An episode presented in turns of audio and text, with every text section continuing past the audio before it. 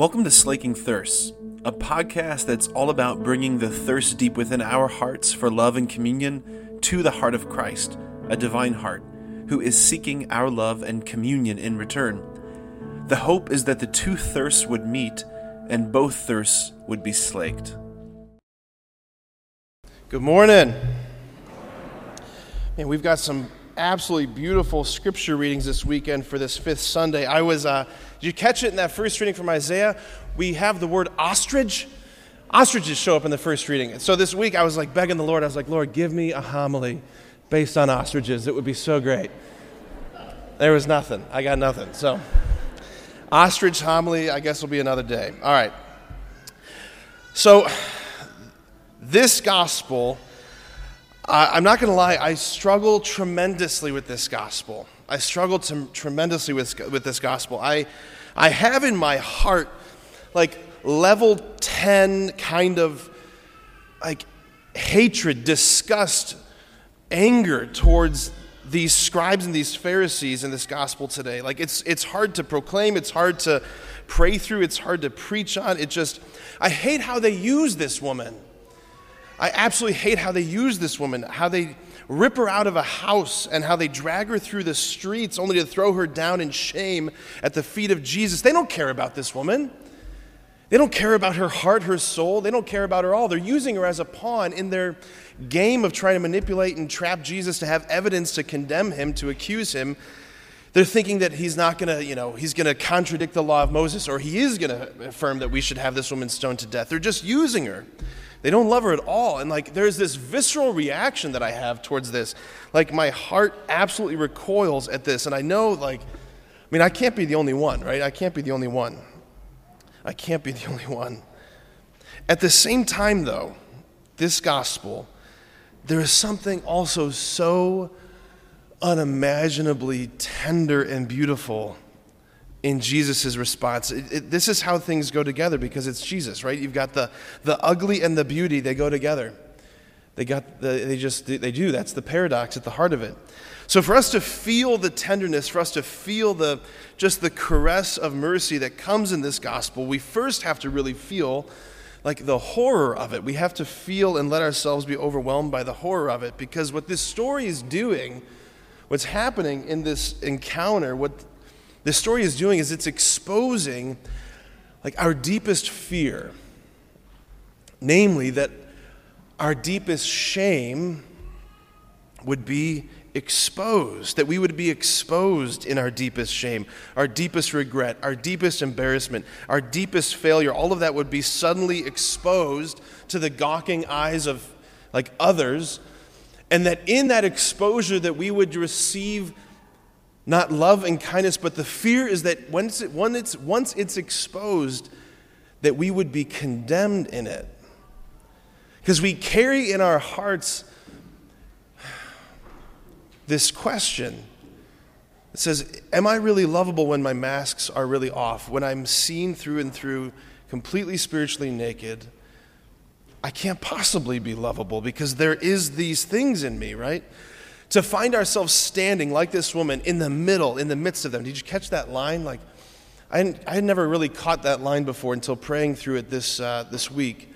They take her, it says, they make her stand in the middle. Imagine that. Like, how do you picture that? Like, I see her, her hair down and all disheveled. I see her terrified panting for breath. I see tears streaming down her cheeks, the dust of the streets sticking to her face. I see her clutching at fabric and cloth to cover her body. I see her just mortified to be so exposed, to be so on display in her shame and her sin. Terrified, absolutely terrified.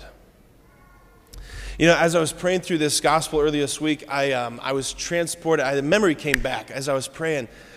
Uh, back to when I was in fifth grade, which I know it's a weird transition because this gospel is about adultery. Okay, but stay with me. Uh, fifth grade, fifth grade Patrick, you have to picture me, fifth grade, more hair, right? A little bit shorter. Fifth grade Patrick, 10 years old. First year that I played in band. All right, I was, I was in band in fifth grade. I tried orchestra in fourth grade. I lasted like a week. I'm like, this is stupid. I threw the, So, but fifth grade, I was in band and I was, I, I, played the drums, which I know you're not surprised, right?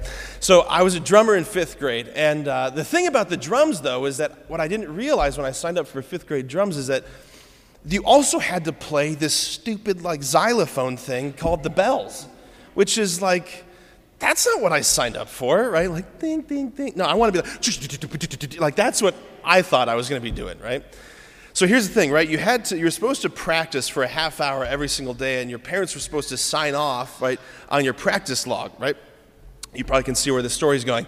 So, uh, I, being this rebel 10 year old drummer, right, instead of practicing the bells, instead of practicing notes and music, all that stuff, instead of practicing that, I was practicing my mom's signature. Um, I got really good at my mom's signature. Real good, right? So I forged my mom's signature on my practice log for a few weeks, and I was like, this is, so this is how you make it in the world, right? Like, forged that signature until one day I was in a real hurry. I forgot to do it that night, and so that morning I did it real fast, went into band, turned my log in. Teacher, our, Mrs., our teacher, Mrs. Worthing, she was this crusty, old school Ayatollah of a woman, right? She was just a beast of a band director, right? And she collected the sheet and she looked down and um, I had made a big mistake because I spelled my mom's name wrong. so she pulls me in her office and she's like, hey, Patrick, what's that? Said, This is my mom's signature. She goes, How does your mom spell her name? And I looked down and I just n- knew. Like, uh, she goes, Did you do that? Tears, silence start coming down my cheeks, right? She gets on the phone. She goes, I have to, I have to call your mother. And I'm like, I am dead. I'm not going to live at home anymore. So she calls my mom, and I'm just standing there, right? And the tears are just right there in my eyes, and she just, your son cheated, this and that, and I just can hear it, and I'm just like dying inside. But then it got worse because then, then she brings me out of her office, and, and makes me stand in front of the entire fifth grade band 150 200 something fifth graders right? We all know fifth graders 10 year olds they tend to be very emotionally mature you know audience. And uh, she made me like confess in front of all my peers make this forced apology speech. And thank you for not laughing honestly. I mean it was awful. Like it was awful like it was awful in ways that I can't even describe. Like, like even right now, like I am, I'm right there. I feel it. It was so awful. I just wanted to hide, just crawl beneath a desk and just die and just never come out. I just, some kids were laughing, some kids were just staring blankly, but I felt so exposed in my failure, so exposed in my shame. And but there was one girl, her name was Aubrey. She played the flute. She was sitting in the front row. I'll never forget it till the day I die. She was sitting there. And like after I made my forced apology speech, like she was just staring at me and just like with such a look of like sadness in her eyes. And she, she just mouthed the words to me. She just said, I'm so sorry. Like, I will never forget that till the day I die. Like, her eyes, her face, those words, she was like this she was a life preserver that saved me from drowning in my shame that day, right? Like, gosh, yeah, even like, just even retelling it right now, I just, I'm just right there. It just, I feel so exposed again just in that moment. She was Jesus. She was absolutely Jesus in that moment for me. Her kindness, those eyes, those words, right? Friends, this gospel, it, it's inviting us to contemplate and like face that, that question what will happen?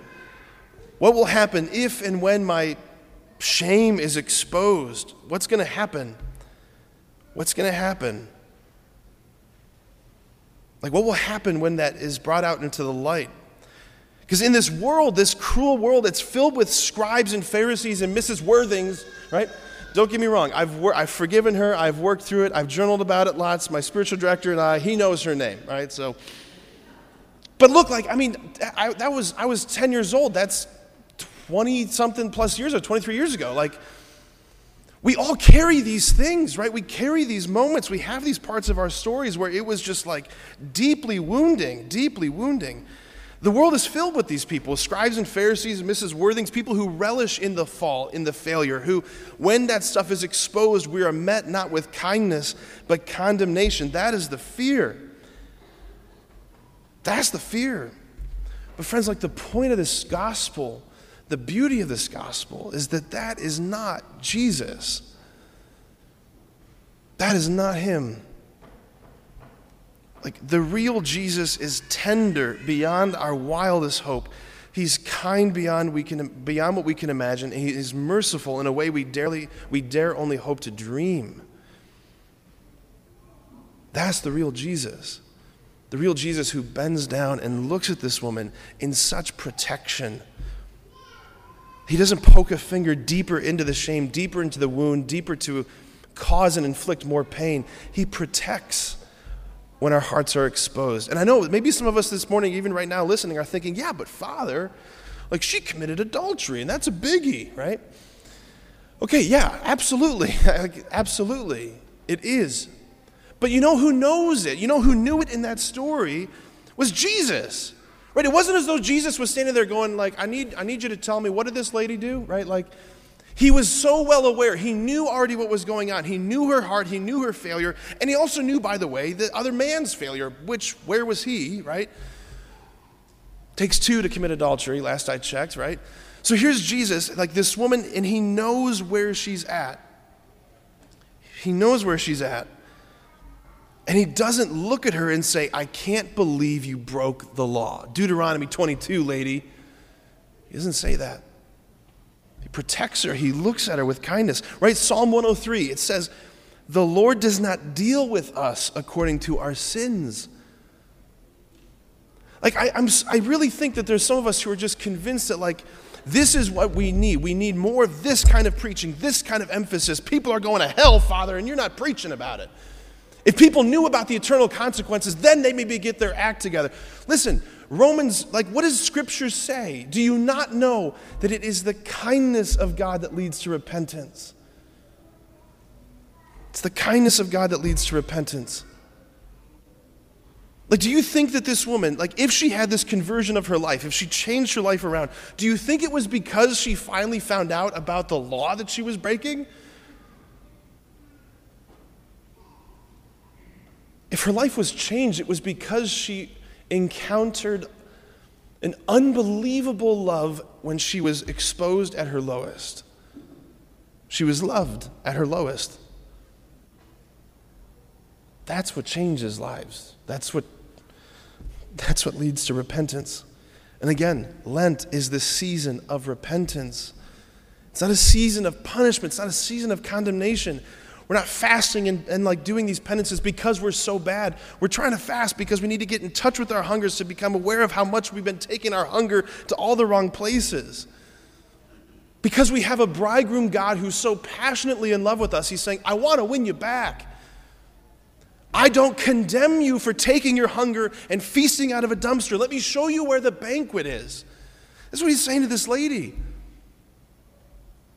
in her deepest shame, in her worst moment, the worst day of her life, probably, right? The worst moment to meet Jesus in the very act of adultery. I can't think of probably a worse moment to meet Jesus.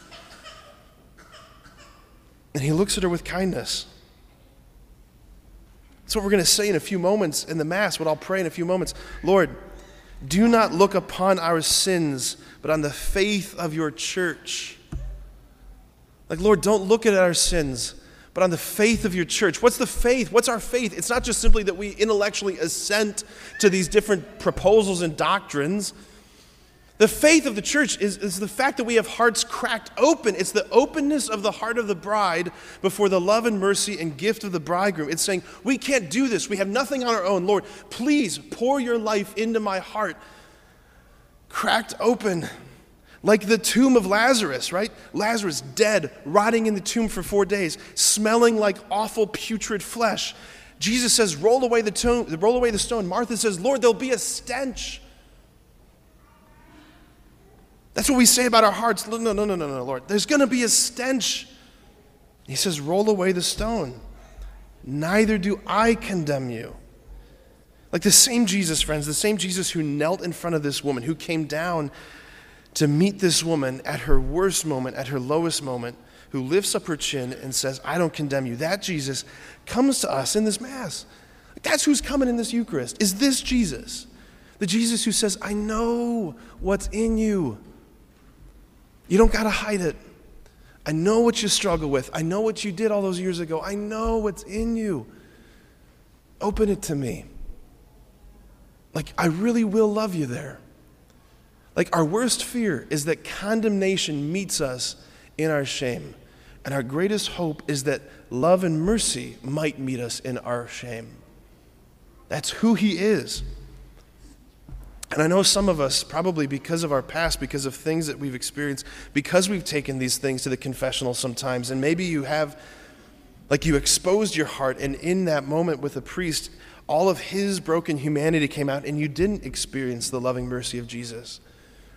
If that happened to you, if that's ever happened to you, like, look, if I can be so bold on behalf of my brother priests, I am just so sorry. Because I was never supposed to be that way. It was supposed to be this. Like that encounter, those two boxes there, it's supposed to be this. Jesus says, Neither do I condemn you. I absolve you from your sins. Friends, this is the Jesus who comes to us, who comes to you. Like, yeah, you. He says, In your heart, there are things that you think are condemnable. Show it to me so I can look at you and say, Neither do I condemn you. Amen.